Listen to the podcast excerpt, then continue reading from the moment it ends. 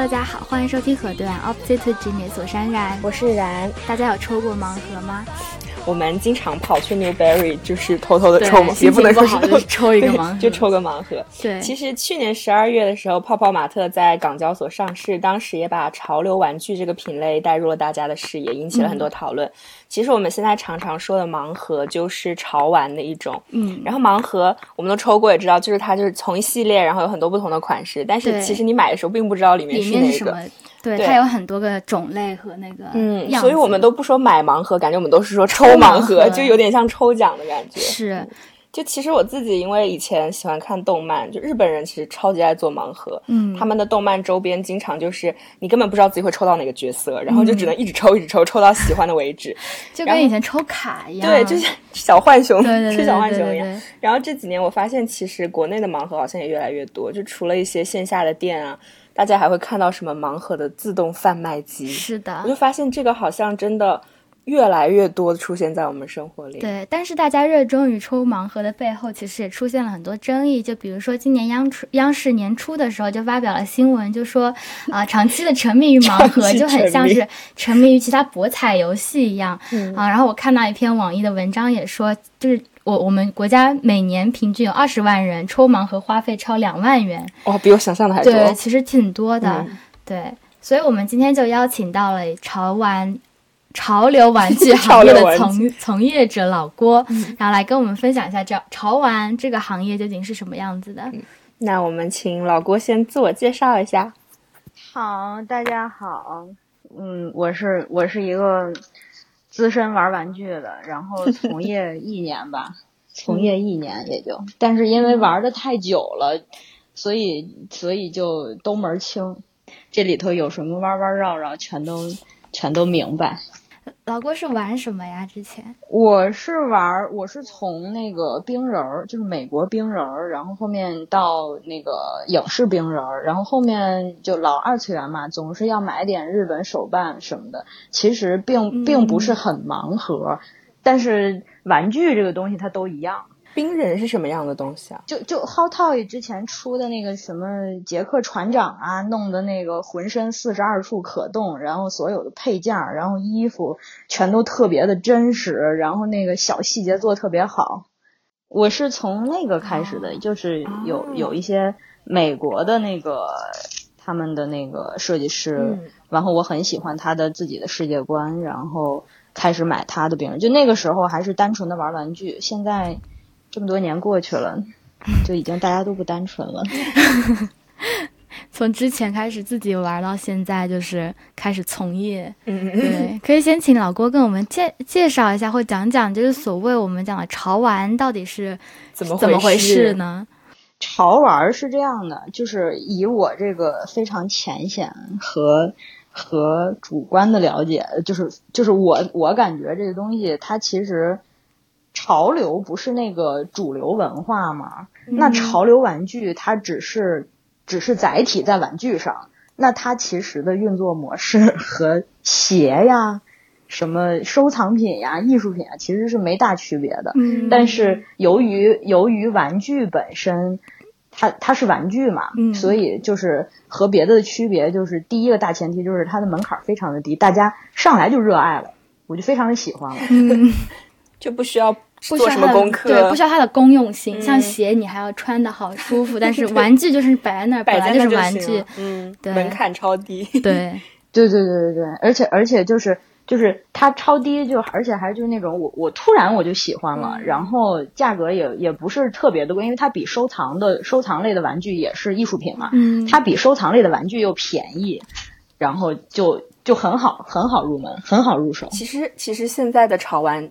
也挺贵的了，是的，按我的感觉，对，我们在这边买的话，一个一个小的，对，很小的一个玩具，可能也要十美金左右。一个盲盒，对，而且是小的盲盒，还不是那种就是他们真的，嗯，大的，对，有有 IP 的那种，那种摆可以摆着的那种。对，我可以跟你说一下，现在盲盒就是那个潮流玩具的那个大体的那个分类是怎么回事儿，就是你能买到的。你能买到的有盲盒，嗯，然后它是小的，它大概就十厘米以下，然后所有的都一个一个尺寸，呃，然后它细节可能没有那么多，然后配件儿也没有那么多，就是一个呃价位，我最高见过是八十九、七十九，然后呢最低见过二十九、三十九。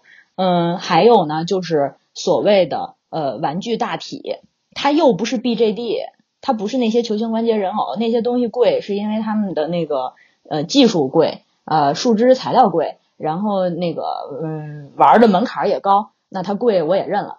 那现在有一些潮流玩具大体，它就是十三四厘米，比盲盒高一倍，然后呢，呃，也不能动，树枝做的，然后就摆着好看，摆着好看，然后那个他们就动辄六九九、七九九、八九九天哪人民币。贵啊，这跟盲盒的差别是大小而已嘛。对差了对十对对。但是但是这个东西现在是现在所谓潮流玩具的呃比较就是就是和盲盒就五五开，嗯就是盲盒很流行，嗯这个玩具大体也很流行，嗯就是呃而且而且全都用的是就是它的营销方式全部都是饥饿营销，嗯就我只出二三十体，然后粉丝群五百人的群有二十个群，然后全部做抽选，它直接就直接这个这个模式，你说跟炒鞋有什么有 什么区别？所以它是真的只在小部分人里做抽选。比如我一开始要是没加上这个群的话，我是不是就想都不用想了？在市场里面是买不到的。就是根本没法直接买的，嗯，对，你可以去闲鱼买，就是二手的。啊就是你可以去，对，你可以去搞二手，但是二手的话，那那它的价格就非常的高。嗯但是那个那个主理人这边为了那个禁止倒卖，他会严格要求进群的人，那个就是他会说你就有点。你你剪掉，有点像杰尼斯上胸。哦，就是你进群的时候，那个你要先证明你自己是一个爱好者，而不是倒卖而不是一个黄牛。是黄牛哦对，你要你要把你的 ID、你的当天的日期写在纸上，拿这张纸拍一个视频，背景是你所有的玩具大体，不能是普通盲盒，因为普通盲盒太便宜了，天就是你投资很少，这就你投资很少，你就可以当这个黄牛。但是如果是玩具大体的话，首先购买起来非常困难，嗯其次他们都千儿八百的，低于一千的都少有。嗯，我说的七九九、八九九，这是这是我觉得不离谱的，一千以上的这就离谱。天呐，天呐，我觉得比我想象的然后还贵。然后问你，是对对对对对，就是这个市场就就很奇妙，就是你说我我其实我从冰人儿，嗯我从就是冰人儿跳到那个跳到那个日系手办，再回到这个所谓的潮流玩具。我我我其实也是非常大吃一惊，因为六七百块钱可以买万代非常精美的场景类的手办了，嗯，八九百块都已经可以买那种带坐台、带背景的大初音了。嗯是啊然后你在这儿八九九，你只能买到一个十四公分的所谓的一个一个所谓的独立设计师、独立 IP，、嗯但它可能并不出名。啊那你说你买的是？哎，对不起，我是不是跑题了？你买的是？讲的很好。对，我我刚就是听老郭说那个，你进群必须先展示这个，真的就是让我想起，就是他刚刚说的那个杰尼斯所谓的上胸，就是说如果你是一个粉丝，嗯。然后比如我现在想换一个档，就说那个档案，因为我不在日本，我拿不到，嗯。你就必须向那个人证明你是一个粉丝，然后你就是要像刚刚郭说的一样，你要把自己的周边全部摆出来，嗯然后写一张纸条贴在上面，然后证明那个是你的东西。但我觉得这个就是因为你是要获得一些免费的东西嘛，嗯。但是这个就是我想买，我是 我是要种个方式证明自己我有购买我有购买的权利，他这个营销方式真的而且好有意思。饥饿营销。对对对对，就就是，而且而且，我是前阵子因为这个事儿，我就特别的生气，因为我我有我我前面有跟你说过，有盲盒，有冰人，有二次元的手办，日系的手办，还有美系的手办，还有这个所谓的潮流大姐。我我这个角度，不是我这个我这个我这个心态是不是不对？因为我看不上他们，我 我不知道他们为什么，我不知道他们为什么就是就是什么什么臭什么臭狗屎都能卖这么贵，就是我玩冰人儿，少说不说十年了。我手里的那些个玩具，就就涨很多倍的价格，说是收藏品，一点都不过分。然后他们把我拒绝了，他们不让我加群，说我不是玩潮玩的。但是这个玩具大体它到底贵在哪儿呢？对呀、嗯能不能就是它设计的比较精良吗？还是它是它是那个少东西东西少，嗯，它是这样的，就是又就是加上物以稀为贵吧，是这样的，就是盲盒你如果设计的话，就一个系列可能八个，然后开八个模，然后那个生产十万只、二十万只这样卖，嗯，然后那个玩具大体那十三四厘米，这个时候在生产上其实它是有一定的生产困难的，嗯，然后它它生产困难，它成本也高，所以就是它成本可能都要二三百块了，啊，然后那它啊那那那个呃呃，设计师要要涂装，他自己用自己拿手去涂装，然后要喷枪啊，要技术啊这些，我可以接受。后来就全变成了厂工厂大妈，工厂、哦工厂的工人来来给他们做这个喷油、啊，上色，整个后续的这个过程。嗯包括后续的包装。然后最可怕的就是这地方就是就是太原始了，这些东西都没有六九码，没有商品码。这也是我，这也是我特别想说的一句话。我不知道在这儿放在这儿合不合适。我十年前是玩玩具的，嗯我十年后的今天我依然在玩玩具，就是只有我的年龄增长了，这个 圈子一点儿都没有进步，还是这么原始。嗯原始的怎么这些东西嗯这些东西就像你搞同人志的时候一样，它是灰色的，啊，它不交税，它没有六九码。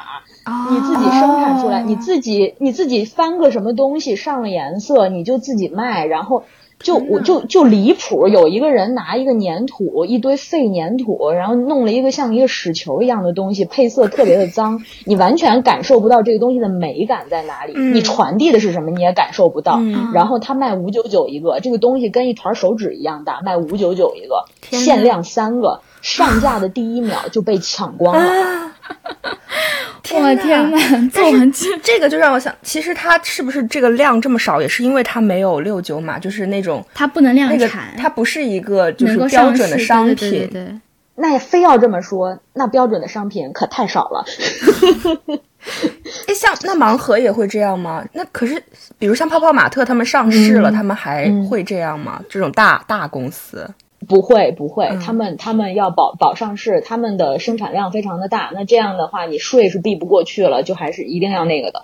我说的原始就是抛开泡泡玛特和和第一梯队的一些个、嗯。呃潮流玩具公司，嗯。呃，比如说一九八三呀，就是你你们可能在国外不知道，但是国内的肯定全都知道，一九八三、酷乐潮玩、嗯。普纺，嗯。还有 Miniso。嗯。Miniso 也开始卖盲盒，名创优品。然后还有，啊。对对对，名创优品，还有那个对。名创也是挺绝的。对这个，对对对，这个它的商业模式也挺也挺奇妙的。嗯。如果时间够，我可以给你们说一下。好呀。然后还有就包括呃，就包括那个呃有自己独立世界观的五二 Toys，他们一直想翻版嗯。那个、那个那个变形金刚。哦。就是他们有自己的一一套那个小机器人儿系列的东西，嗯。然后想想搞成变形金刚那个样子。其实其实理想也是有的，我觉得还是可以做一做的。嗯毕竟比不做强。你刚才说到五二 Toys，比如想做一个像变形金刚一样的，那你能给我们讲讲，就是一般这些玩具的 IP 是怎么运作的吗？可以，就是 IP 有两种嘛，一种就是自研 IP，一种就是那个授权 IP 嘛。授权 IP 比较简单，我就我就简单说一下，就是去买那些个头部 IP，比如说樱桃小丸子啊、奥特曼，还有呃啊呃对哈利波特，包括泡 m a t 买了很多哈利波特，包括那个三丽鸥，呃名创优品买的是三丽鸥。就是嗯摁住了一个图案，我就往死里出，然后出量巨大，然后价格巨便宜，特别来劲。市场咵一抢就抢到了。三丽鸥签给名创，它是图什么呢？就是 Hello Kitty 那个公司，哦，它是图什么？对，那名名创 哎，三图哦，图 Miniso 比较 我好奇一下，名创的盲盒的价格会比市面上这些便宜梯队的吗便宜吗？因为对名创东西本来就本来就便便宜我先给你说完那个那个那个授权 IP，然后我再给你简短带一下嗯这个名创优品的这个商业模式，非常的厉害。好的，好的。那个三菱就是 授权 IP，我们签过来之后，嗯，就是签过来之后，那个就有相应的。就是如果是大公司，那它肯定有它的相应的那个产品部门去研发，然后在它这个授权 IP，比如说，比如说就签的三丽鸥吧，然后那个他会给你一个图库，然后你按照按照这个图库有它的那个设计标准，比如说有一些角色，比如说 Hello Kitty，呃，它它它不可以用橘黄色，对吧？假定，嗯，因为因为它可能不符合它的这个所谓的人设，就是在他们的图库和标准范围内，我们做一个这个设计。做好设计之后拿去日本送审啊，送完审之后回来就通过了啊，假定就一次就通过了，然后咱们就开始那个开始进行生产，就是通过的话肯定就是三 D 模型什么的全都通过了，然后就开始生产投产投产，然后那个呃和包装盒子一起设计了，然后那个防伪标都贴好了，然后呃在前期的宣发，然后后期就开始进行销售，就是这么一个路数。嗯，然后自研 IP 呢，这个路比较漫长。像刚才举例的那个五二 Toys，它那个做的那个是那个嗯一个 Box 系列，就是就是变形金刚就汽车人嘛，都变汽车。然后呢，那个 Box 系列呢，就是所有的东西你能想象得到的那些个昆虫啊、哺乳类啊、一些奇怪的东西们呀，都可以变成一个小方盒，变成一个立方体，然后它们都可以收纳进收纳进一个这个小盒子里面。然后这些小盒子动的吗？可以，应该是不能，是可以的，啊，可以动，对，很有意思。这这个这个我其实我我自己还非常喜欢。第一只是一只小恐龙，然后站起来，呃，全身可动，然后非常可爱，很多配色，好厉害啊！然后它可以缩成一个立方体，它有不同的配色，然后你的立方，而且它它还很便宜，然后你把立方体都叠起来就很好看，然后也很好玩儿，对，很好玩儿。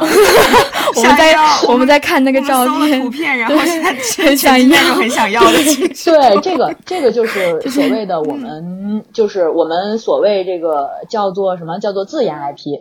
然后那个就是他们他们自己研发的这个 IP，然后呃，我据我所知，他们是做了那个呃呃，跟那个国内有一个那个什么未来科幻什么事务所什么的，就是一个一个文案的一个输出的一个地方吧。嗯。一直有合作，然后就帮他们去做脚本儿，然后那个就是他们是合作关系嘛，嗯。然后还有他们嗯漫画，他们也开始画自己的漫画，有他们的世界观。哦。然后那个之前有朋友说过，说他们这个系列四百多款了已经，天呐，就是也就是说不光是有这个小恐龙，嗯。可能可能哎我我想起来了，过年的时候他们出了一条龙，嗯，啊中国龙。哇，长的，跟筷子一样那么长，然后呢再传回来也是一个小方块儿，非常好厉害啊！我都想要，我也想要，我也想要。就就很好玩儿。然后这是这是自研 IP，但是自研 IP 有一个问题就是，嗯，它它走的其实挺慢的，已经、嗯我是觉得这东西我已经看见过很久了，嗯到现在知道的人也，你看我不说你也不知道。嗯是你你就是你你去翻你去翻变形金刚，你还是可能还是差点火候，但是但是你得鼓励，你知道吧？因为还是少有，还是少见。所以这就是就是这个这个 IP 一般都是这样。然后呢，如果是那个自研 IP 里面，就像他这种，就是相当于是因为因为这个 Box 这个系列，我有看到是他们公司挺大的一个挺大的一个产品一个模块了，嗯还有一些小的那种嘛。就比如说我我自己，嗯我这自己生孩子，就相当于，那我就是我就是我的那个设计师朋友，那个画一个平面儿，完我们都觉得特别来劲，嗯然后我们自己去搞三 D，然后我们自己去搞生产，我们自己去搞销售，又回到了搞同人志的感觉，嗯，就是只不过变成玩具而已。对对对对对对对，就是这样。那这种小作就是坊，这就是整个流程就是是我们现在用小作坊替代，是不是成本就更高啊？就相比像这种 box 系列，呃，对，因为因为这个涉及到原材料，然后又涉及到你的体量，你跟公司对接和你跟个人对接，你的你的你的数量完全就是不一样的，包括原材料，你嗯你想要的，尤其是如果是 box 系列的话，因为因为我之前有有做这些东西嘛，那它的那个嗯原材料就是 ABS，属于硬的塑料，就是一敲起来当当当响的那种硬塑料。那你看到的盲盒，呃，除了你之前买过的那个 Doki Doki 那些，它们都是软的，它们是 PVC 的，它们是它们是软塑料，哦，就是这个材料不一样，价格也不一样，而且你做如果是大公司的话，一万、两万、五万、十万，那我们自己我做一百个，我都我都咬紧牙呢。嗯，那这种就是授权 IP 会比自研 IP 会更加贵一点嘛？因为他们是需要买一些买版买版权权的。嗯，授权 IP 是要贵，那个那个生产费用应该就是公司去承担，然后授权的费用也是要公司去承担，那那那他可能就就要付出的要多一些，但但他相反，你反过来，你你是别人的前期的宣传已经替你打好了，你这个知名度是在的，你是不是不去担心你的销售的。你只要只要审核过了就可以。就比如喜欢哈利波特的人，对，他总会去买一买。对，那个对呃 p a l Mart 之前出的那个哈利波特的那个盲盒，就是不是我，我就是要骂，真难看。我作为一个哈利波特的粉丝，我真的是接受不了，真的是太难看了。嗯，但感觉喜欢的人还是会很喜欢，因为他是哈利波特就会买。就可能有这样比较盲目的人嘛。盲目。但刚才郭也说到，就是就是你买了这个 IP 以后，你也是要在一定的标准范围内去设计的，是不是？说明其实哈利波特它的版权方华纳没有很他批准了对啊，这个设设计。对，这就是最生气的地方。它产出了，就说明它是过审的。嗯，哎，我我我很好奇，就是这种盲盒或潮玩的 IP，它盗版的多不多啊？肯要 看要看那个，嗯，我也可以肯定，可以肯定，就是还是其实其实其实热门儿呃主流这些东西，他们的那个运作方式到后期是百分百是是是一毛一样的，嗯不能说是一毛一样，只能说是丝毫不差。就是你这个东西一旦有了利益相关，一一下子上来了，嗯。大家都看到了，就嗯。立刻盗版就会非常多，尤其是潮流玩具里面这个玩具大体，所谓的玩具大体，嗯。它数量非常的少。嗯。然后那那那，哎，这个这个盗版起来其实成本有点高，但是他们就会翻模，就是用滴胶翻，啊用用不同的材料去翻，嗯。然后那个翻这个可能成本有点高，翻盲盒的非常的多，翻盲盒的特别特别的多，因为它成本低，而且呃那个 p a l Mart 他们今年的当家花旦是 Demo。他这个角色就是他在 p a l Mart 是卖盲盒，一年可能卖呃三四五个系列吧，嗯。然后里面里面有热门款，他们就会把它单独拿出来，嗯单独拿出来做那个吊卡。吊卡的意思就是字面意义，把它们放在一个卡片上面吸塑固定住，然后打一个孔吊起来卖，叫吊卡。所以但它就不是盲盒 了。对对对，然后他其实他这个行为就是把那个盲盒里面比较热门的款式，比如说十二个款式，比如说十二生肖，然后兔子这一款哇太火了，然后那个商家说太火了，这怎么办？我盲盒的数量是一定的，嗯配比也是一定的。它既然这么火，我单独把它拿出来做大一点然后大家就它会。比它会比盲盒里的要大大一圈儿是吗？大一圈儿贵一倍。我天！啊但是这种 发出了没有见识的感叹。但是但是就是它会让本来有这个玩具的人还要再想要再买一个，因为它的样子大小不一样，而且你不用抽啊，对我觉得我特别能对，理解。是明盒。对，因为我最近买那个，我最近搞纸片人，然后买那个买玩具的时候也是，就是它有那个，你知道日本人特别爱搞徽章啊、吊饰那种，嗯然后那个就是要抽的，一共十八个角色，嗯然后我怒买六个，一个都没有中我想要的，然后我就很生气，我就直接斥应该是三倍的价格买了一个立牌。它就是可以选择你要这个角色，哦。就是我会觉得，哦，它是三倍的价格，然后这个价格就反正日本人的价格就是本来高的不合理，可是我不用抽，就是我起码能够嗯保证我能得到我喜欢的那个角色。我是觉得现在商家真的是太懂玩家心态了，我刚看一看就觉得好心动。从那个 从那个从那个其他的那个领域里过来的，因为这些东西是换汤不换药的，嗯。这就是为什么为什么我觉得。我变了，嗯玩具圈子没有变，还是这么原始，傻的还是这么傻，嗯笨的还是这么笨，韭菜还是韭菜，商家还是商家，嗯就是都还没有变，就很就是很难很难。反正我自己想变，但是我做不到，因为大环境这个样子。比如说，就黄牛，包括高价，就是比如说我有一个什么好东西，然后被高价倒卖了，我也不希望。嗯然后我量产，我又我又不知道市场到底能吃我多少量，我怎么去量这个产？嗯，然后我那我就只能少量，少量的话，那我价就高，价就高，那就黄牛就给你炒更高。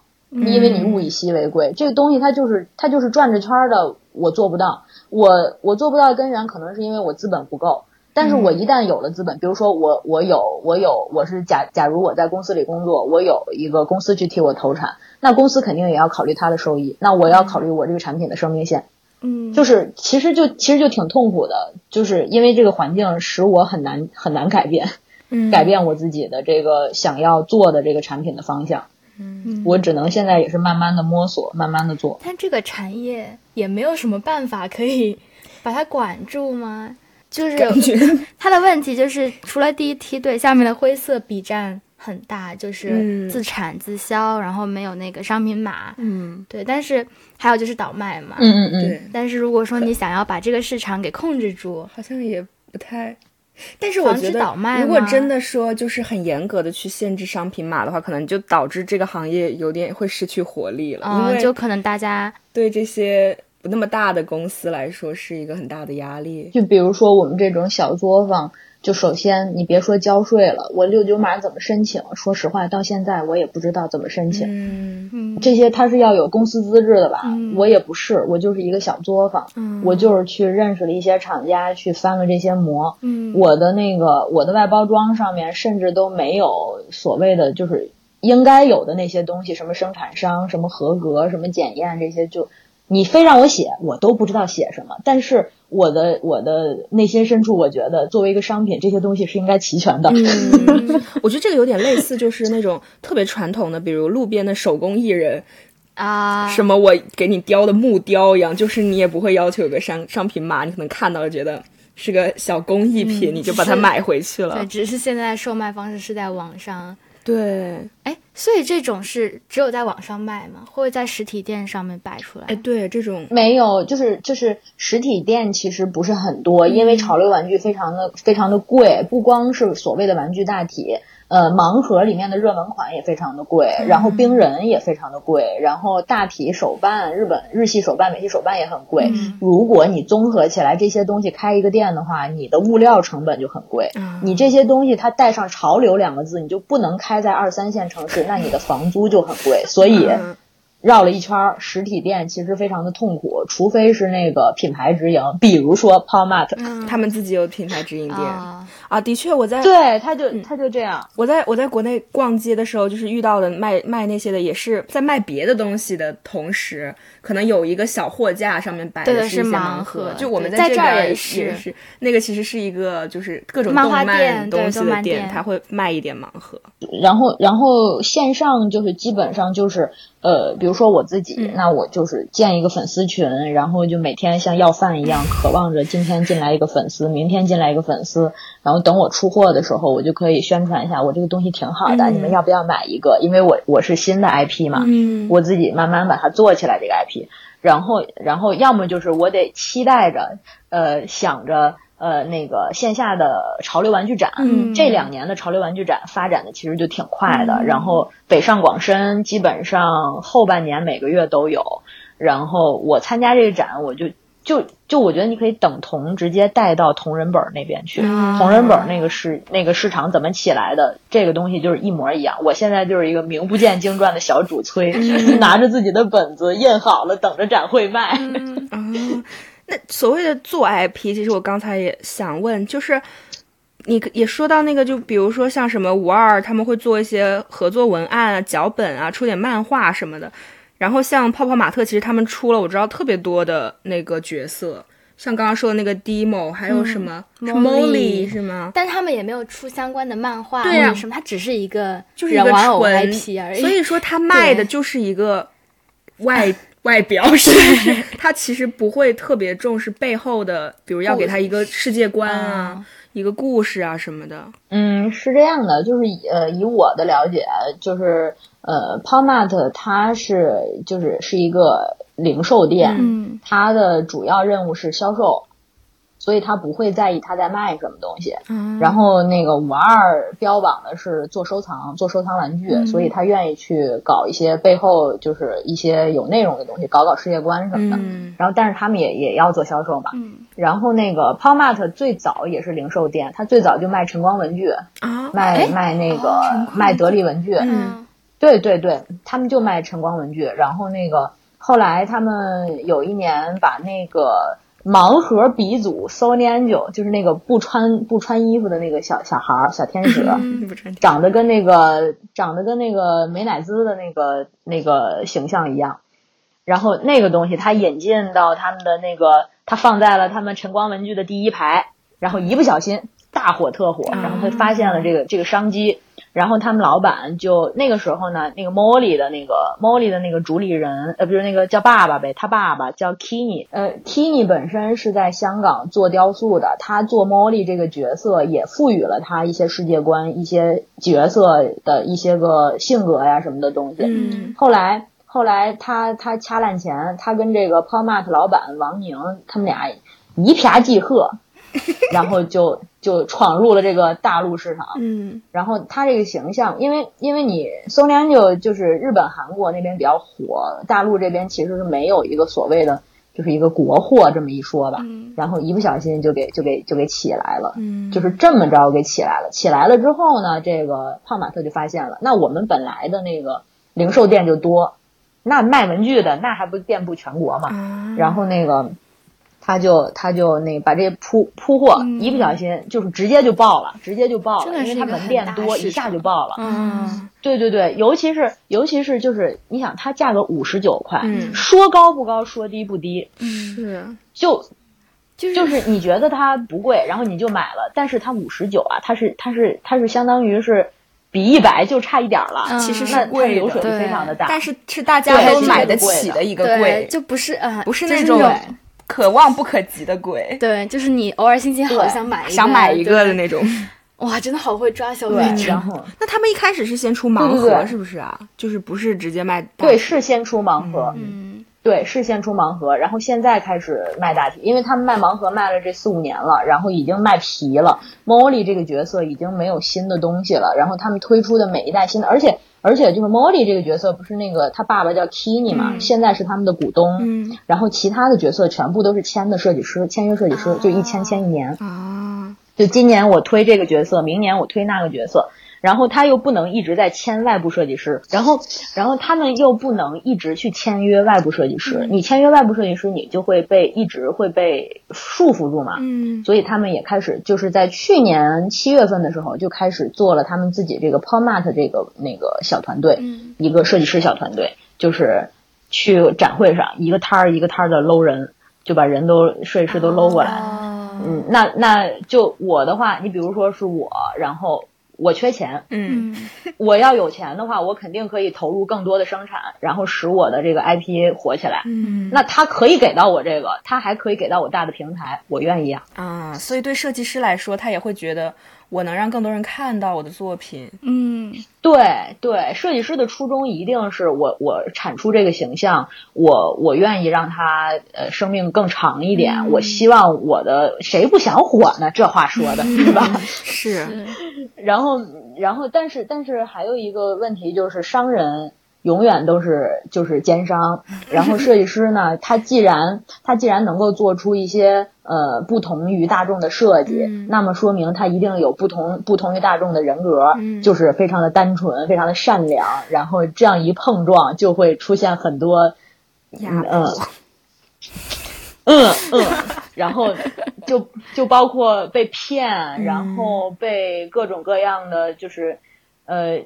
一下子就恶性循环了。他一次被骗了之后，他再不相信其他企业，因为国内其实还有就就是其他，包括信汇潮玩、呃圆梦筑成，你可能都没有听过。嗯幸会潮玩是韩国的一个 IP，、嗯圆梦筑成就是阿里，还有包包括玩 Toys，就是这些呃第一梯队的这些呃潮流玩具公司，他们也想签设计师的时候，那在 Palma 这儿受过伤的这些设计师就不敢了，啊不敢了之后要干嘛呢？要叫价。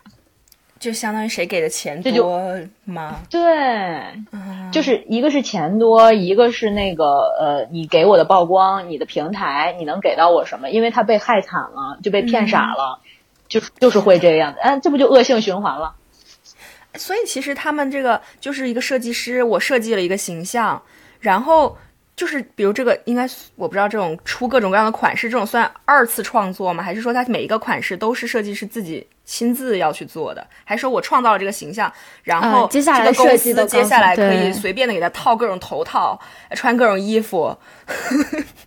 嗯嗯，如果是公司自研 IP 的话，那肯定是有它的这个生产部，就是产品部门去帮他去做。嗯你就相当于如罗小黑也不光是那个作者本人在在画，他有他的设计团队。嗯然后那个如果是我的话，我自己这个，那我肯定是每一个都要我自己自己自己亲自做的，所有的形象都是我自己亲自做的，嗯，就是全部都是原还是创。让你给他随便太套个头套，你就感觉这背后的那个版权界限非常的非常模糊。就是我如果给你们公司画了这个，然后我后来不想和你们合作了，对，那你们公司可以继续以这个为改造，可以继续卖？吗？对，那那要看，那要看，呃，比如说我去签泡玛特的话，我在跟他签的合同里面，我就要我就要写明确我这个版权是归谁。嗯版权是到底归谁？对对对对，但是我想得到，我本人想得到，一般设计师连合同都不会签。唉，哦，就是一些艺术家，真的想是，但对对对对对，是是这样，是这样。嗯，果然最后都会输给商人，就是没有人斗得过资本家呀。是的，是，输给资本，我觉得就是资本，他这边压着设计师，那边压着着消费者，对对对对对对对，而且我觉得他两边欺负他就是人做了一个中间嗯，中间的那个导，呃他就是生产线的对嘛哦，我觉得好赚啊！对呀、真的好赚钱。就是他们，因为因为玩具大体的这个这个售后还比较的一对一，玩嗯具盲盒的售后就是要一个团队的客服来来做嘛，因为体量比较大。嗯然后他们的客服全部都是外包的客服，嗯外包的客服就不了解潮流玩具这个这个，就是他他不明白为什么嗯一个打火机一样的一个东西，完了上面挂挂个漆，你就要过来跟我骂街，然后他也骂，客服也骂，客服然后 他就跟那个客户，对对，就我不明白，嗯你你打火机掉漆，你跟我这儿嚷嚷什么呢？然后那个嗯他们俩就对骂。然后那个客户就投诉三幺五，然后那个直接就是工商工商局那边下那个工单，然后工商单，然后那个他们 p o m a t 一个礼拜的工商单，你一根食指有多长就有多厚。天呐，然后上市之前的时候，嗯呃，上市之前的时候就是那个他们 CEO 叫王宁嘛，嗯就是他们老板叫王宁，王宁就是上市之前他就是那个罚，如果工商罚他十万块钱，他就他就哎呦可难了，这事儿就得把客服开了，你怎么能造成这么大的损失？嗯上市之后，上市之后随便你罚。我就是有钱，你就你就可想而知 o m a 赚了多少钱。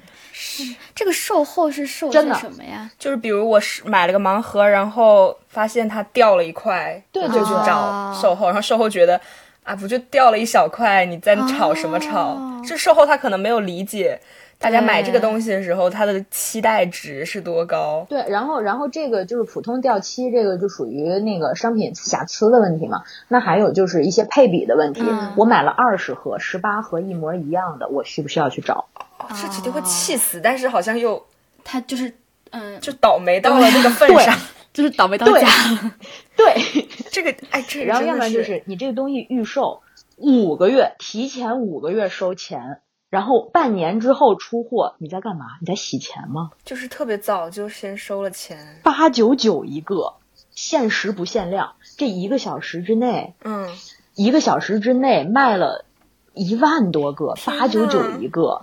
然后这还是这还是我看到的数，就是我只看到了天猫平台的数，我没有看到那些个其他的，因为它有嗯其他的渠道，包括它线下也可以啊。就是这些我完全都不知道，就是我只知道我看到的数量，然后这个货要半年之后出货，半年之后出货是什么是什么意思？你算算，这哦个差不多一一千万的钱，然后你半年之后才真的给商品。对，但是你这一千万可以，你这一千万可以拿来 什么就是去就放在银行里面，对哎，真的，这有点对啊，就是你你你在干嘛好嘛？可怕、啊。这是合规的吗？可能是预售吧，就不合规啊，不合规，不合规啊。但没人管吗？这能管吗？这个你没法管，因为因为是这样的，就有很多奇妙的文字游戏，嗯然后他他通过这种奇妙的文字游戏，然后在他那个预定的那个界面上，他把条款全都写清楚、写明白，那你消费者是知情的，你知道吗？他就说你自己同意了，对你同意了，但是没有人去按着你的手让你去输入你的密码。但是说实话啊，你你有几个人买天猫的时候会仔细的看下面每一条条款呢？也是、而且如果我只是买一个的话，我可能意识不到，就是说全局上的这个问题这么严重。但是对消费者来说，其实形成一个购买，它就是对啊，所以就很它全款预定呀。就是就是你发现这东西，你知道它后期应该发展成什么样吗？它应该发展成成像那个日本手办那样，我们花十块钱交个定金，然后后面补个五九九，然后这样，对对对，这是这是手办后期日系手办成熟的样子。你看现在还在干什么？还在全款预定，你就知道它和一个这个产业后端发发展的这个过程差了多少年，差了多久？二零一六年，二零一六年这个东西才就是所谓的这个潮流玩具，包括盲盒也好，大体也好，二零一六年才开始井喷似的爆起来。然后一九年胖妈的不就上市了吗？然后那你就知道他赚了多少钱呀？对啊，三年就上市了，太猛了。然后那个二零年他就已经开始圈自己的设计师团队了，他就他就开始想，但是但是他来的也快。这让我想到，它其实也是一种资本资本对对资本对小众文化的收编。因为我觉得一开始我们就讲了，其实潮流玩具它不是一个说大众的，对很多人去玩的，它其实就是一个小部分的消费者大家的一个乐子。但是当一个这么大的资本进来以后，它其实就掌控了特别多的东西，它就可以去比如这样子全款预定，它就可以去压迫设计师。最后你就发现，你你所谓的你的小众的爱好，已经变成了他赚钱的工具。是的。但我不想恶意揣摩他，可能这个人一开始也是好有理想吗？我不知道，但是我觉得他已经不是一开始只卖文具嘛，所以他可能就是为了赚钱吧，就是为了赚钱，对啊，为了赚钱吧。他就是奸商，就是我前面说的呀，奸商永远是奸商。然后其实其实就是这么大的资本参与进来的原因，也是因为资本看到了他的、他的利益，就是风投那边搞金融的、搞投资的，不知道这是什么呢，还就觉得。尤其是去年 POMAT 一上市，就有好多人都给我打电话，就说你你你给我讲讲，这啥呀？这咋回事儿啊？听明白了，那个我我们我们看投与不投，就是小投资公司就会干这种事儿。其实对投资人来说，他就是看到了你这个行业盈利非常的高，但他其实没搞明白你到底就是怎么就这样了。其实我觉得，我想起上次我抽那个呃小独角兽的时候，老郭也在我的朋友圈评论说我赌博行为，然后我当时就觉得，嗯，我也知道赌博行为，但是作为消费者，对当下你就会觉得。我真的很想享受一下这种感觉。其实我是一个还挺喜欢盲盒啊、扭蛋这种形式的人。就是我每次去日本，我都自称为就是撒币行为，就是 这个谐音，你知道，就是撒这个钱币，对，就是撒钱。我就说我就去搞一些撒币行为，是，就是我自己在意识到自己在做撒币行为的同时，我还是忍不住要去享受这个乐趣。嗯，我觉得盲盒，你看像泡泡玛特从盲盒开始，就说明。这个东西真的是，就算你知道会让消费者上瘾。对对对，你虽然知道它的价格其实是有那么一点贵的，嗯，但好像也不是我支持不起。而且我就是比起最后那个东西，其实我抽的这个过程是让我感到最大快乐、最大快乐的。对对，尤其是抽到自己想要的。而且还有一个，还有一个原因，可能是因为你是成年人，你可能已经借不到了。就是现在的现在再年纪再小一点的孩子们，他们这个东西就是。我们我们说回这边啊，它是二级市场是非常的丰富的，他们需要靠这个东西来社交。啊，这个点很有意思。盲盒社交 啊，他们怎样交换吗？还是就是呃，我今天抽到一个很厉害的，你看我厉害吗？知道吗？就是一个一个一个是社交平台，如果我们抽到隐藏款，那你在社交平台上你就受到了关注度。一个是你抽到了隐藏款，我现在没有钱，我啪把隐藏款八倍价格一出，还有还有人抢。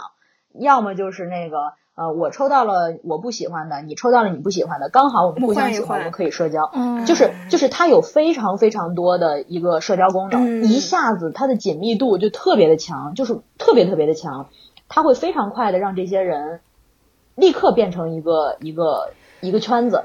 然后那那那话说回来，流量多了，那钱就多了。嗯，那二级市场这么丰富，这么 OK，对吧？哎，我觉得就是这么个意思，特别有意思，就是。一旦你用这个东西，它的功能已经不只是它本身了，以后，就是对，你慢慢的就是会越来越投入其中，因为你发现它成为了你的一个可能你的一个交友圈的一个基础。其实我觉得我们追星也特别能感同身受，就是真的就是像比如我跟老郭认识的群，其实本身就是一个杰尼斯粉群，算是吧。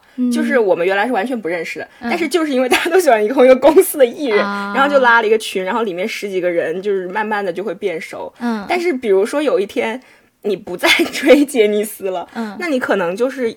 就算我哪天觉得我不想抽盲盒了，也是一样的。我可能就觉得，但是如果我不抽，我可能就会损失掉很多我这个方面的社交，然后它就变成一个社群的嗯这种紧密度。我想到你那时候抽独角兽的时候，那个盲盒上面不是有写 “This is not a toy, this is a collective art”？对，就它是一个量产，它是一个工艺，一个工艺品。对，但是我觉得现在 it's not only like Not collective art，这 是一个社交，这是一个融贯在你生活的一个。我觉得它出现了一个就是我次文化圈，对，所以说你一旦进入了以后，你就会特别那个。这个我越想越觉得我很能理解，因为像比如那个，嗯，我刚才讲的那个我在买的那个一直抽不到的徽章，其实他们也有。我朋友跟我说，你可以去加一些群，就是里面可能会有很多人，然后大家都喜欢不同的角色，这样你抽了以后，大家就可以一起分配比。比如说啊，这个人出了几个几个，然后喜欢他的就来买，然后如果抽到了你不喜欢的，你可以等你群里别的人去买，你就不用去吃这个你不喜欢的东西。哦。但是我就是不想加，其实也是有点可能因为我老了，我不想跟那么多人社交。就是两种不同的那个那个消费群体，但是就是像买盲盒和买名盒这两个群体，买盲盒他要的是一个是他在他在他在互动，他抽盲盒这个过程他不是为了结果，他是为了这个互动，就是小额的立刻能获得一个赌博类的快感。然后买名盒呢，就是我对这个东西的喜爱。我对这个东西，我就只想要这一个，我啥我都不想，我我闲鱼多出点钱我也认了，就是这是两拨人。那那那其实我们我我现在这个小工作室就是又想又在研究大体，又在也是在盲盒也在我们的计划内，就是就是盲盒这一波人我们也不能扔，大体这波呢 就是属于相当于买名盒的，他看到具体的款式他喜欢他才过来买，就是贵一点他也认了。然后就是两拨人，你都要考虑两拨不同的消费群体。我自己是一定要买名盒的，我不会抽盲盒。你觉得赌博是吗？为什么呢？对，为什么对对，我我我不抽盲盒，因为我我我有我的我有我的骄傲。就是我花钱可以，但我不赌，是吗？我我做不到，我我我做不到。你不觉得互动性很快乐吗？就是你抽到一个，就是我我不会从这个行为里面获得赌博的快感，那我为什么不去赌博呢？啊，嗯，因为我们是小姑娘啊。啊啊嗯，我是男子汉，不想要钱抽钱，我们想要，我想要玩具。那你就是可以通过这个获得快感。我其实觉得抽盲盒是我就是我诸多诡异行为中最少女的一个行为。真的吗？就是会觉得啊，这个好看。就是说实话，嗯，我有时候去抽盲盒，我不是说我就是有喜欢哪个 IP，因为我其实没有那么了解，或者我特别想要什么，我就是想抽盲盒。然后我就会啊，这个也可爱啊，这个也可爱。只要我看到觉得还挺可爱的，然后我就是为了赌，我根本不是为了说要它，我为赌而赌。我我自己总结抽盲盒的乐趣，还挺厉害的。对，我自己总结 就是我喜欢抽盲盒的那个感觉，就是第一个就是可以刚刚讲的那种抽的快感，对，就是你一开始就是会先观察嘛，你想要哪个，然后再去赌，就是说，哎呀，这个是不是我想要的？对，然后打开那个瞬间就会觉得很快乐，这是其中一个。第二个也会很不快乐啊，有时候 对抽不到自己想要就会很不快乐。但第二个也是，就是你。得得到这个快乐，同时你还可以得到一个玩具。对对对对对，它是一个我觉得两全其美的事情。但是说实话，就是我发现是你失去了金钱呀，失去了金钱。哎，所以说现在成年人世界空虚也是一个问题。就是我们这个觉得能用钱买到的快乐，那都是非常值得的，因为我们的快乐是太少了，我们太空虚了。对，我发现抽盲盒我有个魔鬼定律，就比如说这有八款，我说除了这个我都可以，然后打开就一定是这个，然后那个时候。其实也是不快乐的，但是，那那那那也可能是你的玄学吧，还是没有戒赌，还是没有戒赌。对，但这个需要戒吗？嗯，好问题。我觉得不需要，因为我们没有花，可以问一问，夸张，可以问一问有骄傲的对，这就是我刚才要插嘴的那一句，我我就是想说，我们是有理智的。嗯，你再怎么抽，你你再怎么抽，你连着抽过十个吗？五十九个，你连着抽过十个吗？最多抽两个，对吧？一个两个，最多两个，对吧？嗯，一个两个，咱这瘾就能过了。嗯，我认识的那些小孩子们端盒，就是字面意义，这一盒有多少个？这一盒这一中盒，我就直接买了，基本上就是七八百起步。怎么这么有钱？然后这里面还会还会有重复的。嗯。有重复的，然后有有雷款，然后就是价值低一些的，然后他还要去处理这些东西，而且就是还挺复杂的。就是我我要最小幅度的开盒，就假装像没开过一样，看看里面的那张卡片到底是什么款。如果是不好的款，我就再把盒子粘好，就说我这是个全新未拆盒，然后这样我才能不贬值。嗯，之前泡泡玛特也出过这个丑闻，就是他店里的有。被拆过又封回去的，就是店员对坚守自盗，对，然后然后那个就是因为隐藏款的那个价格就真的是超过，就就一盒七百多块钱的话，隐藏款单卖就能卖到四五百块钱。啊。所以它如果先拆，因为它的配比非常的少，嗯，对对对，是可以的，因为它配比非常的少，它可能呃有九十六盒里面有一个，相当于你要端你要端七八盒，花七八个七八个七八百才可以出这么一个，还不一定。天呐，我我想突然想到一个，就是虽然我之前不是很爱买日本的动漫的这种盲盒嘛，但是其实那种盲盒你只要端盒是一定保证每个都有的。哦，但是 看来这个情况是你就算买整盒也不保证每款都有，这就很可怕了。是的，这是这是因为一个是刚才说到的日本的这个这个产业已经非常的非常的成熟了，而且它的它的质量，包括它的生产厂家就大厂万代嘛。然后就是海洋堂这些大厂给你做保，然后他们就包括还有还有这个日本人对自己这个这个名誉问题啊乱七八糟的吧，这些这些事情吧，虽然丑闻也不少，但是呢还是好事多。到国内呢就没有别的，就是钱，我要在最大利润、最大的这个空间里面、最大可操作空间里面把我的钱最大化。所以我我的配比只要是在那个，就像你们抽 SSR 那个掉率一样，哎，好家伙，就我刚就是想说有点像玩游戏。对，就刚刚卡到你要怒不怒的那个点，九十六里面出一个，然后就跟那个百分之零点零一的掉掉率是一样的，就卡到你要生气不生气的那个点，你去买，嗯，就是它的终极目的就是为了骗你的钱，好可怕。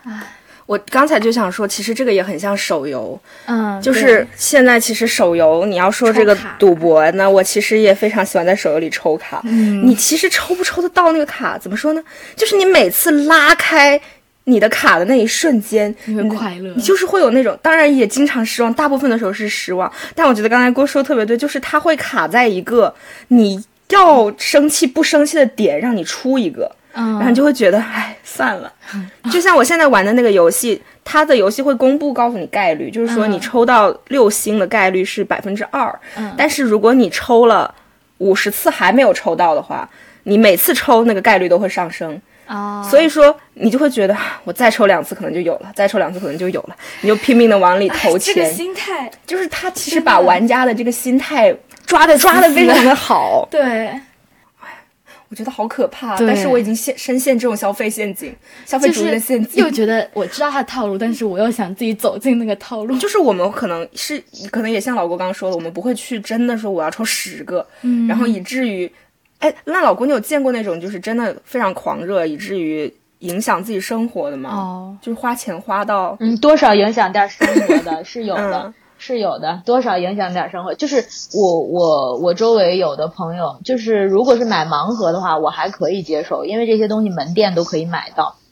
然后你去搞个搞个一中盒，直接跟店员说，你就可以买到。然后那我刚才说到有那个玩具大体，其实它买起来就挺困难的，你的门槛又很高，然后你还各种加群，还得和和那个验证，就嗯感觉侮辱性挺大的，侮辱我这种老玩家。然后。然后你你买起来又很困难，然后你三十题你还要抽选三十题，一万多人跟你一起抽选，这么多人啊！就小程序里面，好家伙，对小程序里面拼拼到底谁是欧皇，然后呃价格也不便宜，七九九八九九九九九一千零八十八什么这种价就有的是太多了，然后东西也巨小，然后这个东西它都就是也是收集，嗯，就是这一款我要是想方设法，我要是买到了，下一款我要中了，然后我就有两款了，那我简直就是这个这个 IP 里的大佬了。然后我第三，我对我第三款，我我就更要想方设法了。感觉这玩意儿多多少少就是也有一点点虚荣心的成分。但你说那个大佬有什么意义吗？就是也没有什么。现代年轻人呢？啊，哎，刚刚老郭说就是空虚小朋友。哦，对，小朋友他们有有钱多。多大的小朋友？哦，对，一般最小的你见过？我我三十岁，我三十岁，比我小的都叫小朋友。好的，呃，那个初中生。呃，盲盒初中生多，然后玩具大体就是二十五左右，这些对我来说都是小朋友，就是不是也不是年龄上的小朋友，我是觉得他们这样消费的行为非常的小朋友。嗯，明白。还在这个普世价值观里面，我就觉得他们非常的小朋友。嗯，所以我我其实我其实说这些话，就从最开始的第一句一直到现在，我就一直都是瞧不上，你知道吗？因为我觉得不对，这样不对，我是一个。原著粉、书粉，我是一个玩玩具初心，我就是要玩儿。玩具的一个人，现在这个就是资本全进来了，玩法是被玩了，已经。变成被玩。对，我们现在也是被玩，影响的太多了，就让我就让我很可能会，所以我就看特别看不上盲盒。嗯，我我之前查了，就是呃有关盲盒说主要的消费群体啊，这应该是说所有的潮玩主要消费群体是十五岁到三十五岁之间，对，且百分之七十五是女性，对，就是 我们女的是怎样？就特别容易被骗是吗？男的都去买鞋了，可能哦，对，抽的东西不一样。还有球星卡，可能这种小玩具女生更喜欢。球星卡也是，球星卡跑不了。这样是不是很性别刻板印象啊？但是老郭，你会遇到一些很狂热的男生吗？是不是也有呀？有啊，见过。因为因为因为那是有的，因为因为我我我可能我的玩具圈子就比较就。我的玩具圈子就比较高级，都是大朋友。好的，对，你想，其实实际上冰人儿这个东西，它它起源也是美国大兵。嗯，我一个我我也是玩冰人儿玩起来的，然后也这个也没有什么所谓的性别限制。然后呃，玩具大体一些小妹妹呀，萌萌的一些形象啊，可可爱爱的一些什么什么两栖类动物的形象啊。大把的男生去追捧，一个原因是因为这东西可爱，好好收藏，或者说好，反正总之有一个他他喜欢的原因吧。第二个原因可能是设计师是个美女之类的吧，这也行，各种原因。对对对，就是就是这也行。然后那个我的我的这个高级的玩具圈子里面，嗯，女生和男生半儿匹。啊，这样就是进入了高级玩具圈子以后，而且我们不买盲盒。我们现在这个圈子里的人，要么是从业者开始去骗钱了，就比如我也是，然后要么就是就是还，比如说是，比如说是非常知名的摄影师啊，什么有自己本职工作，然后慢慢的还在一点一点的。就是做自己的玩具，不出淤泥而不染。所以像我们这种小傻子，就是在他们高端玩具圈抽盲盒的小傻子。对，我查到的也说，就是这个年龄段以独生子女居多，所以很多人是追求陪伴。对，这个这个我查到的这个分析是说，他这个人偶造型能给你带来愉悦和陪伴感。但我在想，可能也像刚才就是老郭说的，他也有一个就是。呃，二次市场这么一个问题，就是你可以去通过这个和别人社交，就是我们当代年轻人太空虚了，就是太空太空虚，又孤单又空虚 又冷，然后就一直做一些很愚蠢的事情。其实，其实那个你抽盲盒这个行为，它和你看动画呀，和你去去贴吧里面语 C 呀，出 cosplay 呀。其实这些都是兴趣爱好，它其实都是在消遣，就是使你的时间更充实一些而已。只是这个上面的那个资本太大了，然后一下就有点那个。其实它本身还是一件开心的事了。对对对对对。如果理智的去消费，它是一个。我觉得像老国可能也更希望的是说，这个市场不要变成一个去压榨消费者的市场，而不是说不能有这种消遣的形式。因为其实我觉得日本的市场好像就。管的稍微好一点，对，会那么，但还是有小小朋友会去买。是是这样，就是就是源嗯源头原因，一个是可能是他们他们为什么能管得好，是因为他们那个就那么几个大厂，嗯，中国太大了啊，公司太百家齐放，嗯，对，百家齐放，真的。然后那个日本日本人文化差异也不一样，就是日本人不就爱排队爱抽选吗？嗯，然后他们人也少，然后那个那个他们自己做的那些个三无产品，一共就做仨，然后自己找个小店儿就抽选，然后就就卖了，这行为根本就构不成构不成那个违法。但中国不一样啊，人太他哪有翻仨的呀？对呀。你再加上你再加上这个粉丝那个一捧，哎呦，你就仨我买不着，不行，下回你就得出三十，出三十就得出三百。那日本人可能就不会这样，日本人就是就日本的话就万代、海洋堂就这么几个叫得上名儿来的就这么几个，他们的品控、他们的这个商业模式这么长时间已经非常的稳定了，包括一番赏啊，就包括那个那些个动画公司数得上来的就那么几个。就是在干这些事儿的也就那么几个，他们已经非常成熟了。中国现在这个就至少大陆啊，就真的是真的是原始社会，嗯，特别可怕。我就在里面挣扎。这个就是相当于他把我们的一个乐趣。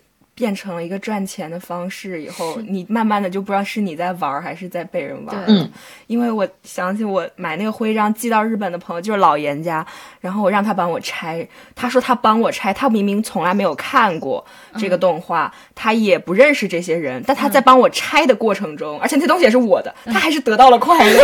他说他每个拆出来然后拍照给我那个过程，他觉得他好快乐。他说谢谢你让我免费感受到了赌博的快感。我就觉得这个东西它真的是一个。就是他，你说他图什么呢？那东西是我的，嗯，钱是我花的，动画他没看过，人他也不认识。那是这样的，他图的是 还是很快乐，是你们真挚的友情，因为他这个行为做出来，你是真挚的快乐的，所以他替你的快乐感到快乐。我感动了，有被感动到，就感觉你看它里面其实有很多，一个是这种赌博这种互动性的快感，说是赌博嘛，这种互动性；一个是可能能满足一些收藏癖，嗯，对对。觉得有些人就是喜欢什么都要集齐嘛，对。然后还有就是那种炫耀的，就是比较稀少的，觉得我有了，你看我有你没有，我厉不厉害？这两个其实是加在一起的，因为那个收集齐一定要稀有的也到了才叫收集齐。就反正就是把我们的心里抓死死的，然后你就完全就是 就你你你你花多少钱，你怎么样怎么收我钱，从你享受乐趣就变成了你反而被这个东西控制了，因为你停不下来，我投忘我投入其中。对，然后还有一个问题就是，就是我说到，就像我这种小的工作室非常的多，然后因为这个手艺吧，中国人就有一个优点，就是这个这个创造能力非常的强，我也不说的难听了，反正就是创造能力非常的强，然后然后所以就是就是稍微有点脑子的动动手，咱们就都干得了，然后呢就是参差不齐的，但是呢他对这个市场可能就没有这么多的考量，然后呃 p a m a t 一炮而红之后，它太快了。这个市场火的太快了，这些人就是参差不齐的这些个呃初级从业者，他想不到这么大的市场、这么大的资本的时候，他就开始乱定价。嗯，他的成本，比如说他成本是两百块钱，他这个东西定个七九九，他就敢定，居然就有人敢买。其实说到底，就是这个产业还不是很成熟，而且我觉得，对，就是大厂都卖七九九、八九九了。大家就会觉得这可能是一个正常价格了，他就一开始就把信给定下来了，这就是一个比较贵的东西。哎，但是这个如果你突然出来一个小厂，然后你只卖三九九好了，那可能大厂会不会很不爽？对，大厂大厂是不是大厂人是管不到，大厂还在挣，还在忙着割韭菜，大厂之前管不到这些的。嗯，呃，我我现在我现在在做的这款 IP 就是赔钱卖。因为我的人工成本、我的我的包装运输、我的其他成本全算上，肯定是肯定是超了。嗯。然后，但是我生产成本没有超。然后呢，但是加上这些东西肯定是超了。但是这个时候呢，它就它就它就是一个普通的一个消费现象了。消费者看到的就是，哎，有便宜的了。嗯。然后我的我这边的粉丝也乌泱乌泱的来了。他的第一感。感官就是便宜，嗯，我是我是为了吸吸引第一批粉丝才这么定的价，我们就是一个小工作室，然后把它孵化出来，然后前期前两年我们都没打算赚钱，就是为了把名声先把这个 IP 立起来，立起来之后呢，我们再做一些个饥饿营销也好，盲盒也准备好，盲盒才是最终那个割韭菜的那个最快的方式嘛，你大体一个几百块钱卖卖几十个，那算什么呀？盲盒那十几二十万个，那卖掉了才算呢。所以得先孵化再出盲盒。对对对，哎，但我看到现在很多，比如说故宫啊，或者是那些古博物馆，博物馆也开始特别火的是那个河南的那个考古考古的，然后你可以自己砸，然后拿那个，嗯对，好像这种其实。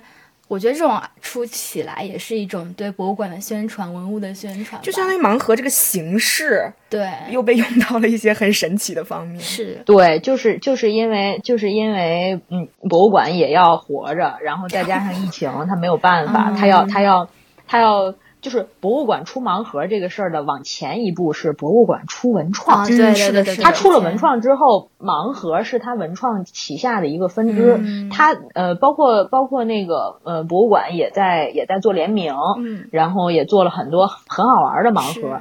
他其实主要目的也是发现，哎，别人赚钱了，哎，这个东西我也得赚一赚。然后，而且还有一个问题就是，别人赚钱可能就是路人、粉丝、玩家什么的。我博物馆赚钱，那可是文青，那都是情怀的钱，真的打一个对，都是情怀的钱。而且考古这个东西，我都可以再较高一点，带有一丝有文化的浪漫。对，所以你买的也不是盲买玩具的感觉也不一样，你买的是考古的体验，是历史。哎，这么说，他其实把互动性做到最大，你自己去。刨那个土，嗯，他把这个互动性做的，就是你真觉得自己像一个考古的人一样。而且而且，你就你就说到这个，就是就是河南博物馆这个考古盲盒做的挺好的。还有一个五二 Toys，他和陕西博物馆做了一套超活化的盲盒。这个这一套盲盒我真的个人非常的喜欢，就是那个那个唐代侍女，就是脸有点胖胖的，然后他们想要他们去 哎。他们去做那个，就是去做自拍呀，然后去抱熊啊，就做一些现代人那个的动作。那一套我真的觉得非常的好，整个立意也非常的好。我觉得你可以，你你你也买呀，你可以去那个，我也想要去搜一下。你我现在说到这些产品，真的会想要。去搜那个关键字，你是可以看到的。你会觉得，就这套立意我非常的喜欢，而且这一套超活化这一套。嗯，有那个青铜器的有一套，就是呃，把它变得很萌，然后又青铜又很萌，做摆件就会很有文化气息。然后那个还有那个兵马俑那一套，兵马俑全都变成了那个呃拿着机关枪啊，然后之类的，就是做了一个结合。他和那个唐代仕女也是对这一套，我真的非常的喜欢。他对博物馆的宣传，我我该说不说啊，我去西安。专门去博物馆里去，就是就是更愿意去了解这些事情，更想去看，并且还花钱买了，就很气。你买啦？你不是不抽盲盒？我买了。就是这算纪念品吧，纪念品。对，你看，这就成功的吸引了一些觉得本来抽盲盒是一件很幼稚的事，然后现在就觉得纪念品、纪念品、文创、文创，对，就是也是一件很成功的事儿。对呀，我能怎么办？他他真的这个立意很好。他，你想，我的出发点就不是抽盲盒了，我的出发点是文青。好吧，那他他还是赌博行为本质。哎，你，这这这不，当我。当我不在意它出的是哪款的时候，那它就是纪念品行为。嗯，那那嗯嗯，我不继续质问他。哦，这个真的好可爱哦。对啊，我觉得这个真的很可爱。那个侍女我们查了就没有马那个这个也是对我就是金牌销售。我跟你说，就是没有人能拒绝我的推销。哎，但其实河南博物馆那个也巨难抢，就是很多人想买，然后很难买到，好像。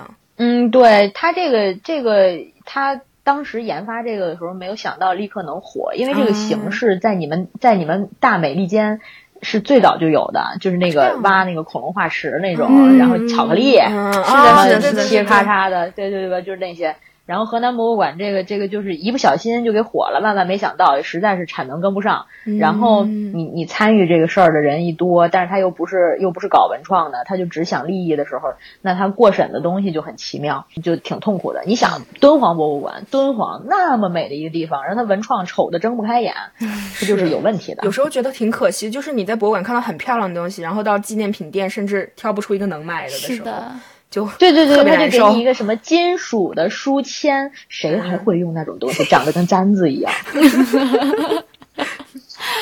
哎，其实现在因为疫情的影响，我不知道是不是疫情的影响，现在特别多线上盲盒，就泡泡玛特的那个淘宝店做的超级叫怎么说呢？互动性极强。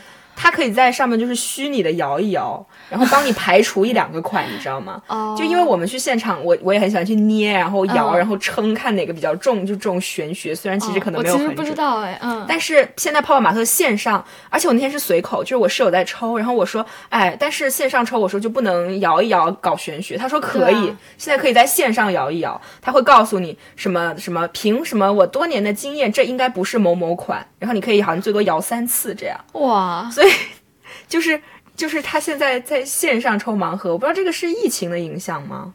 这个的确是疫情的影响，就是因为大家没有办法去线下店的时候，这个还不是 Palmat 先发现的，这是呃另外一个 app 发现的。然后那个嗯，就是没有办法，大家已经开始没有办法去线下店的时候，那你这些你的销售你又要做保的时候，你只能把这个功能研发到线上，研发好了之后，你再依托你这个。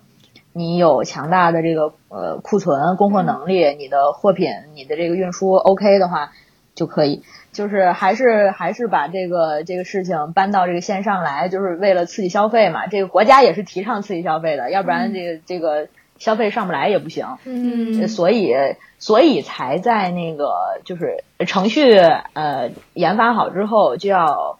提高你的用户粘性，用户粘性怎么提高呢？就是玩法不同，就像你刚才有说到的，摇一摇什么的，嗯。试一试，摇一摇，嗯呃，重抽卡、透视卡、这些这些东西怎么得来呢？这些东西就是积分儿，比如说你在线上购买一些别的什么东西啊、参与一些什么别的活动什么的，都可以有积分儿或者不同的道具，然后用来兑换这些道具卡，嗯，然后你再去抽盲盒，整个变成了一个非常大型的互动游戏。他这真的是消费主义的陷阱，就是割韭菜，好可怕啊！对，韭菜本菜们，韭菜本菜还在这儿聊天呢。不是但我认真说啊，我觉得我们这种就是听完以后，觉得我们这种都属于那种最初级的韭菜，就都不是人家割的主要对象。对一个是我们没那么多钱，一个是我们也没那么疯。是的，那些不理智或者对对是对对，真的被抓住了的消费者，真的会做出很我觉得会，就是还是挺可怕的，所以才会有之前我们开始讲到，就是那个央央视去发新闻批评说，对沉迷于盲盒可能就跟沉迷于博彩游戏是一样的。确实，我觉得今天听了老郭的分享，我真的清醒了很多。我觉得还是要警醒，他这个消费主义的这个陷陷阱吧。对，我觉得听完就是今天老郭的分享，我觉得也是让一些盲目的消费者可以有一些，嗯，人家甚至觉得我们在不懂，哎，就是觉得大家可以去享受这个乐趣，但是不要反过来被他控制了，对对对对就会被他影响到对对生活。对对对被他影响到生活，就会比较难受了。对对对，是多少不能影响生活。然后我突然想到，还有一点就是，嗯就是其实其实我是作为呃所谓的从业者，从生产链路到销售链路到你的玩法，就是门儿清。嗯然后我我尽可能不去陷入这个这个消费陷阱。嗯然后我在我虽然是就是我说了这么长时间，虽然是我看不上不行这那的，嗯但是实际上我的一个整体的心态是什么呢？母校只能我自己嘛。啊，就是我想说的是，哔哩哔哩上面会有说到啊，当然那个哔哩哔哩也是，他们有魔力赏，也有这个这个这些东西吧。它里面有一个 UP 主叫半佛，他也曾经评价过盲盒这个产业，他是站在一个金融从业者、资本运作者的角度来说这个盲盒这个产业的时候，你不是我母校的，你就不能嘛？你懂什么呀？你没有热爱。嗯，是，这可能有一个爱的成分，就是如果你纯粹从对金融的角度分析，其实是没有办法真的看到这个事情本质。就像你们追星，对啊，那追星也会有很多人认为你就是是韭菜啊。对，但是是对对对但是就是一个热爱的过程。就是如果你自己你自己能够控制住自己的话，其实你是从中得到乐趣。但是如果你一旦。管不住自己了，那他可啊能就真的变成一个。对，如果你花了太多钱，它因为借就变成一个钱去抽，或者是因为这个你吃不上饭了，就是我觉得，就是有时候头上头了，对对对对对，那个执念过强。那有点太太过了。对对对，但是但是你反过来说，你也不能，这只是一个就抽盲盒或者说买玩具，它只是一个形式。你如果这上面管不住，你以为你别的上面管得住你自己吗？一样管不住。这其实不是盲盒的问题，而是大家对还是自我控制人性本身。就是一个是大家现在被消费主义其实绑的，其实你说那些要去收集各个口口红色号的人，这跟这有什么区别？对，除了那个好像口球红有盲盒，你知道吗？哦，口红好像对对也是有盲盒的。文具也有盲盒，这个世界已经越来越疯狂了啊！我对我见过那种笔，笔也是盲盒。对这个形式一定要先把它用到榨干了，大家已嗯经疲、疲倦了，已经不会再上这个当的时候，这个形式才会慢慢消减下去。嗯，那感觉短期内是不会就就治标不治本的、如果你只是去一味的谴责盲盒玩具的话，其实没有什么特别大的意义，我觉得。嗯对对对对对对对对。所以，所以就是母校还是我自己嘛。我 半佛那个视频我看过了，他的他的百分之八十的观点我都是认同的，但是他的出发点不对，他的立场不对，就是他没有真的去你的观点理解我都认同。玩这个的人，他可能是出于一个热热爱，或者说他从中获得乐趣这样一个心态，而不是说我做最大经济考量，就是出发对对，点不太一我做最大。经济考量，我搞基金不行，我炒股不行，我在这搞什么盲盒？对嗯有道理。那我们今天非常谢谢老郭来我们节目给我们警醒，对敲响警钟是对，吧？给我们听到了很多行业内的一些我们没有想到的事情。其对，实我觉得有特别多新鲜的观点，对嗯可以去消化一下，对，也希望大家就是各个消费者理智消费，不要陷入消费主义的陷阱，不要过度不陷入要过度陷入。消费主义的。陷阱。那我们谢谢老郭，嗯，没事儿没事儿。可爱。那我们今天节目就到这里结束了。嗯如果你喜欢我们节目的话，欢迎你在 Apple Podcast、Spotify、小宇宙等各可以搜到 RSS 平台收听我们节目，并且订阅给我们建议。嗯，你们也可以关注我们的公众号“奶到 Milky Way”，给我们讨论以及打赏。嗯，在哔哩哔哩可以看到有标题版本的节目，你可以搜索“河段 OTG”。嗯那我们今天节目就到这里啦，嗯，拜拜，拜拜拜拜拜拜拜。耶。不想嗌聲嘆氣。